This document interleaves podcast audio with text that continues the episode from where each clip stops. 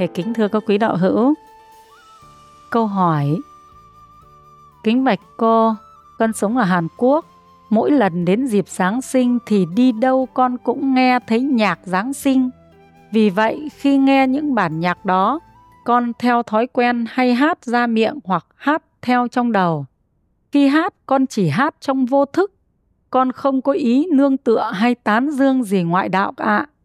Vậy cô cho con hỏi, nếu con hát theo như vậy thì có bị mất niệm quy y không ạ?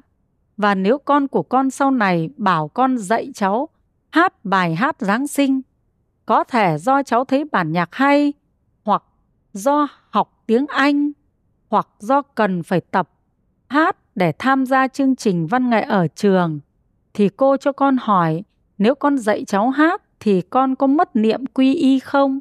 Và con cần làm thế nào để có thể giữ vững được niệm quy y trong trường hợp này ạ? À? Con kính xin cô chỉ dạy cho chúng con phải làm sao để giữ vững được niệm quy y trong khi chúng con sinh sống ở nước ngoài.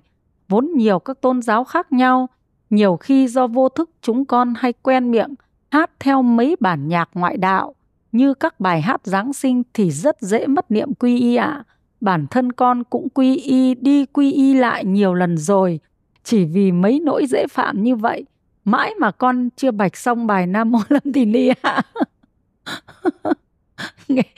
Kính thưa các quý đạo hữu, thế mới gọi là nhân duyên nó đã bị ác nghiệp rồi các quý đạo hữu ạ. Nhân duyên đấy đấy. Thì để trả lời câu hỏi là vô thức như thế này, để cho được chính xác theo lời Phật dạy thì tâm chiếu hoàn quán dẫn ra một câu chuyện.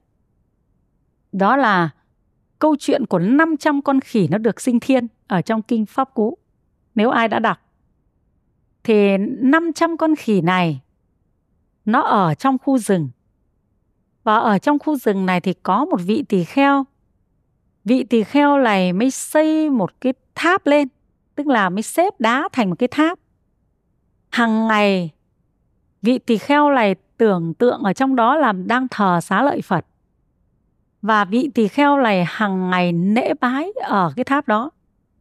Thế thì 500 con khỉ này nó thấy vị tỳ kheo này xây lên cái tháp và lễ bái. Nó vì tinh nghịch cho nên nó bắt chiếc. Nó cũng đi xây một cái tháp đó. Cũng một cái tháp, nó cũng chả biết là tháp gì vì nó có hiểu đấy là Phật là gì đâu. Và hàng ngày nó cũng lễ như vậy. Thế đến một hôm nọ thì trời mưa to. Nước lũ nó dâng lên. Dâng lên cái cái cái cái rừng cây đấy. Và những cái con con khỉ này, nó không chạy thoát được, chắc là bị lũ cuốn. Mình gọi là, mình gọi là cái chương trình ví dụ như là mình bị ngập lụt ở trên miền núi đấy, các quý đạo hữu ạ. Ở trên miền núi của mình ấy thì người chết xúc sinh chết đấy. Rừng ngập cả đấy, gọi là lũ quét đấy. Đấy. Thế thì 500 con khỉ này nó bị lũ cuốn trôi và nó chết. Nó chết nó được sinh lên cõi trời. Khi nó sinh lên cõi trời thì nó không hiểu làm sao mà nó lại được sinh lên cõi trời. Thế rồi thì nó mới bắt đầu nó mới, người cõi trời người ta nhớ được kiếp trước của người ta mà. Thế người ta mới biết là do là lúc kiếp trước làm khỉ, bắt chiếc vị tỳ kheo này lễ. Thế nhưng mà vị tỳ kheo này thì lại lễ là lễ tháp, mà tháp đấy là vị tỳ kheo quán tưởng là thờ xá lợi phật. Vì thế cho nên nó được cái công đức đó nó được sinh lên cõi trời. Thế có phải lo lễ trong vô thức không? Phải không, quý đạo hữu? Lo lễ trong vô thức. Nhưng mà cái tâm nhé các quý đạo hữu này, nhớ là cái tâm, các quý đạo hữu ạ. Cái tâm nó đã nương vào tâm của vị tỳ kheo, và tâm vị tỳ kheo thì nễ gì? Nễ tháp. Và cho nên chính tâm của nó nương vào tâm vị tỳ kheo, cho nên nó được sinh lên cõi trời. Và chính vì thế cho nên nó bắt đầu 500 con khỉ này đã trở thành thiên tử rồi nó rất là cám ơn cái cái xác thân con khỉ kia. Thì 500 vị chư thiên này, họ giải hoa cúng dường cái xác khỉ, chết đấy các quý đạo hữu. Nhờ cái xác khỉ đấy, biết nễ theo cái vị tỳ kheo cho nên bây giờ mới thoát kiếp súc sinh được sinh lên trời, sống một đời tuổi thọ lâu dài trong hạnh phúc. Các quý đạo hữu ạ, chứ đừng nghĩ là vô thức không có tội. Tất cả chúng ta đều là vô thức cả thôi các quý đạo hữu ạ. Nếu chúng ta không biết đến Phật pháp, ví dụ nhà chúng ta nuôi con chó, các quý đạo hữu, nếu ai đã ở Việt Nam hồi xưa, nhà nuôi con chó thì bảo, thôi nhá, ăn nốt bữa này rồi nhá, mai là hóa kiếp nhá. Có phải là chúng ta vô tư đấy chứ, như có vô thức đấy chứ? Có nghĩ đấy là việc ác đâu. Phải không các quý đạo hữu? Chẳng nghĩ việc ác gì cả. Thế mà nghiệp quả, cho nên nghiệp quả nó nó là do từ sự không biết của mình. Chứ nếu chúng ta đã biết thì mấy ai mà tạo tội? Mà người ta đã biết rồi thì người ta có tạo tội đến lúc người ta cũng sám hối. Sám hối nó sẽ tiêu bớt nghiệp đi. Phải không các quý đạo hữu? Cho nên là tất cả sự vô thức đều tạo tội lỗi cả.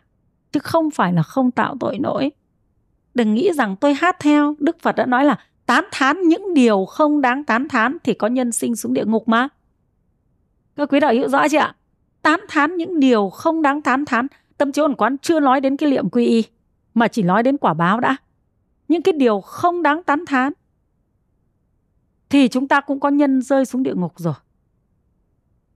Thế là đau khổ cho chúng ta đấy chứ. Phải không các quý đạo hữu?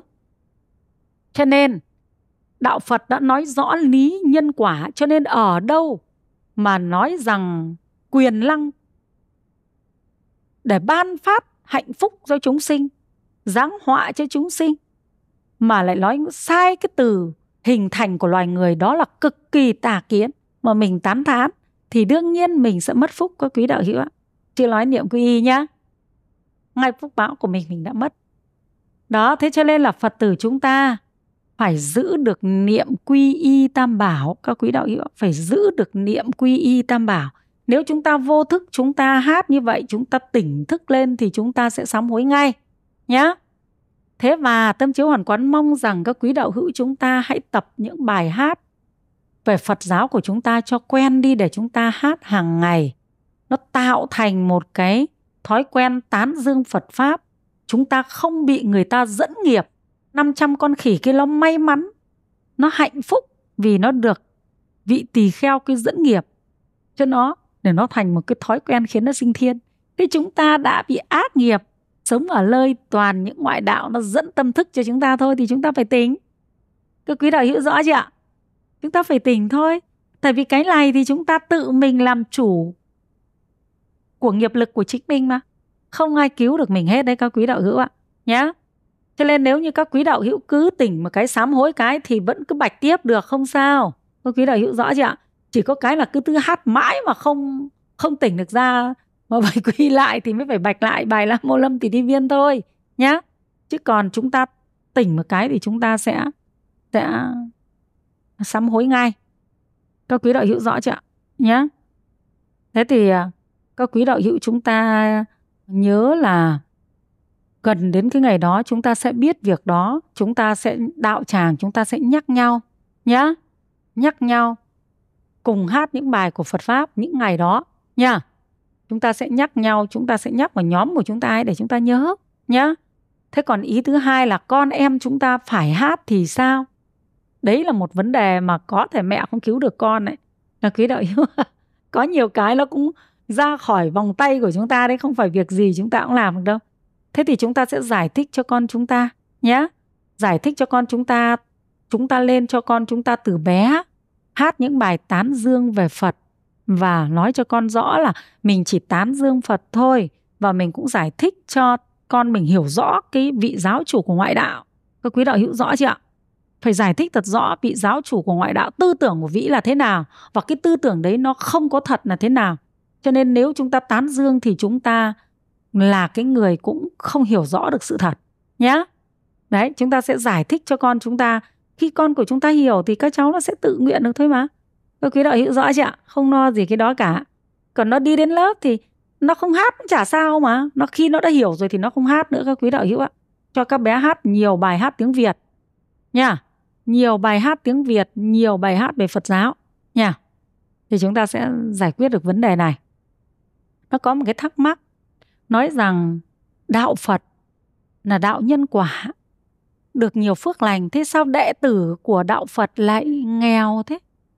Mà đệ tử của nhiều cái đạo khác nó cũng giàu mà. Các quý đạo hữu có có bao giờ thắc mắc như thế không? Có thắc mắc không? Đệ tử chính của đức phật đệ tử chính của đức phật thì không nghèo không hề nghèo một chút nào. Nếu là đệ tử chính của Đức Phật tức là đệ tử đã tu theo Phật thì không nghèo. Chúng ta ông, ông cấp cô đọc có nghèo đâu phải không? Ông vua ưu điền ông có nghèo đâu.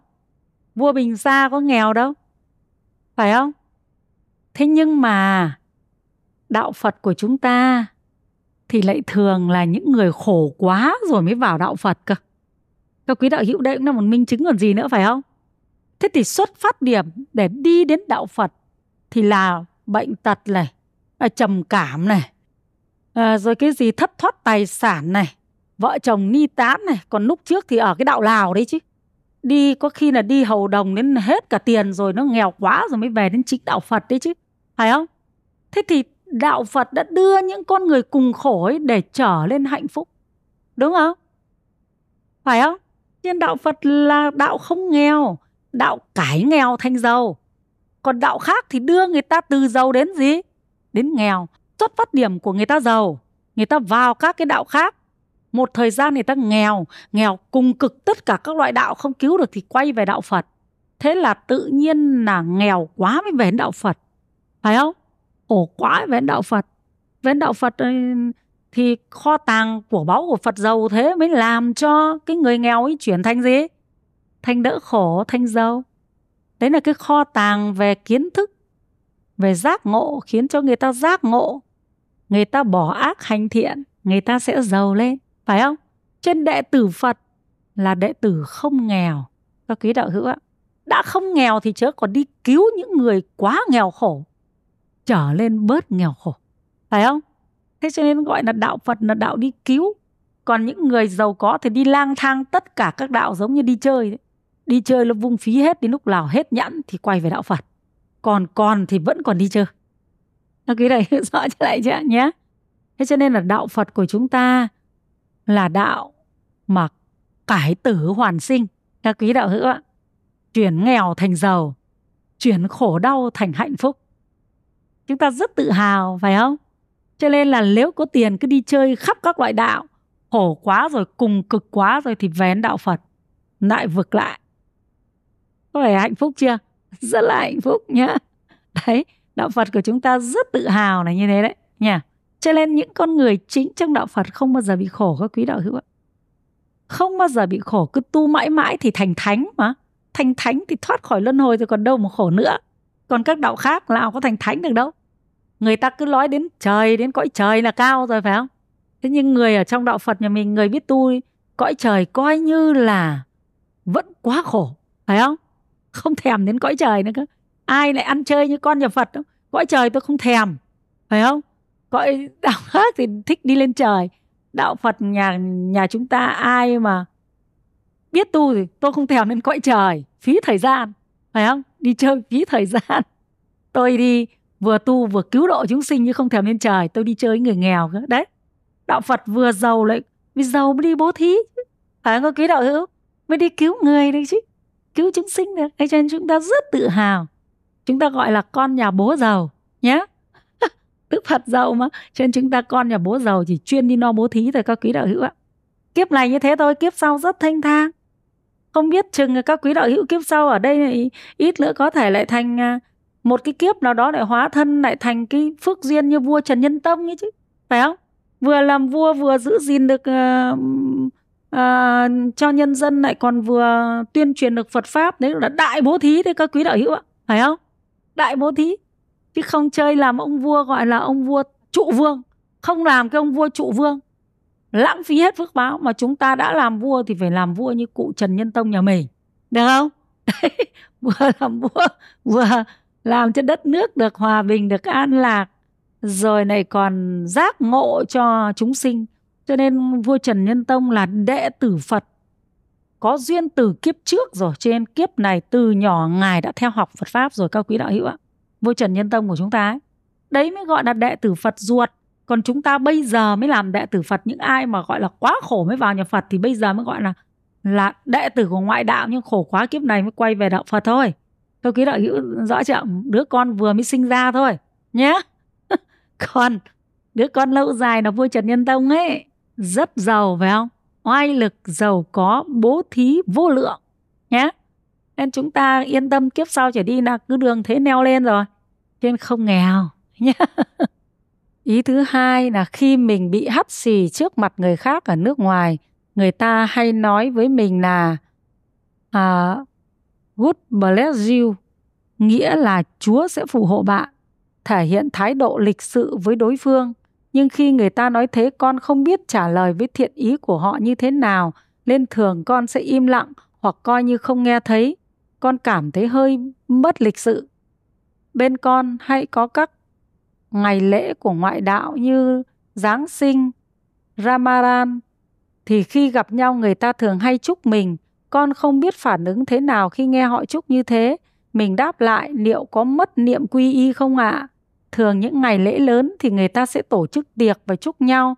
Bản thân con không muốn tham gia các lễ của ngoại đạo, nhưng nếu tách mình ra khỏi số đông thì sẽ không hay. Con mong cô cho con lời khuyên nên ứng xử thế nào. Hề kính thưa các quý đạo hữu, khi người ta bảo mình là Chúa sẽ phù hộ à? Thì mình sẽ nói là mô Phật. Các quý đạo hữu rõ chưa? Rất đơn giản thôi mà.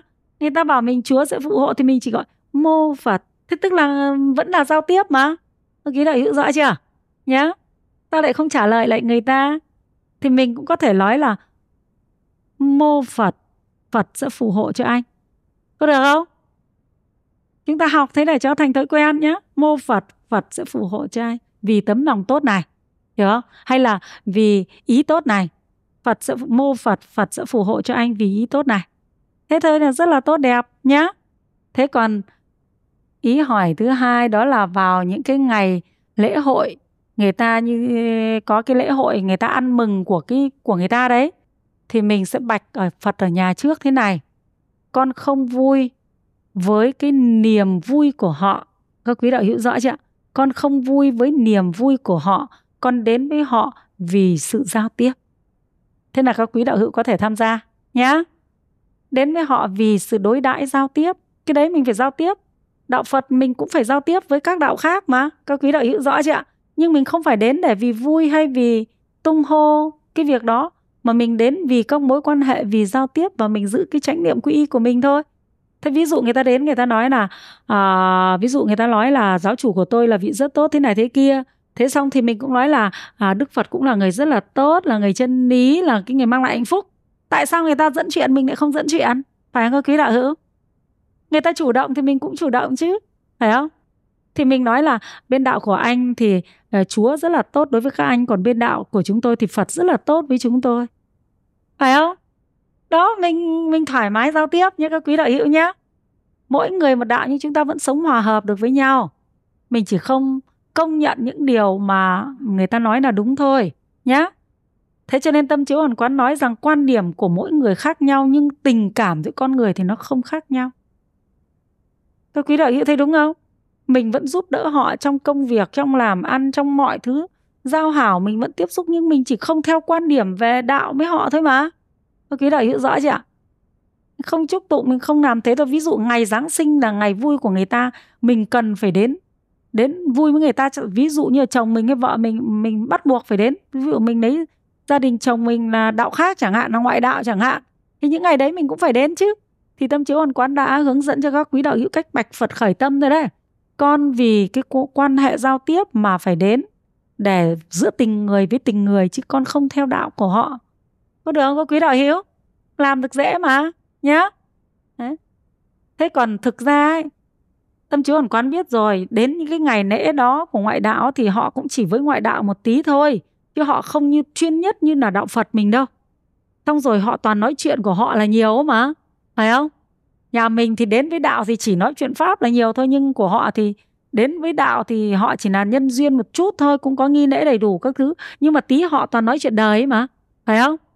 Thế thì mình đến với họ mình nói chuyện đời rồi mình nói mình dẫn họ sang chuyện nhà mình phải không? Nhé thoải mái giao tiếp. Sau này tâm chiếu hoàn quán sẽ có khi sẽ lập cho các quý đạo hữu một trang để mỗi lần đi như thế các quý đạo hữu bạch lên để, để Ờ, phát nguyện là con sẽ đi đến đâu thì con sẽ xin ra à, kết duyên pháp lục hòa với họ để sau này họ quay về Phật pháp sẽ có bài vạch đầy đủ cho quý đạo hữu để các quý đạo hữu có thể làm cái nhân duyên tốt đẹp cho mình nhé.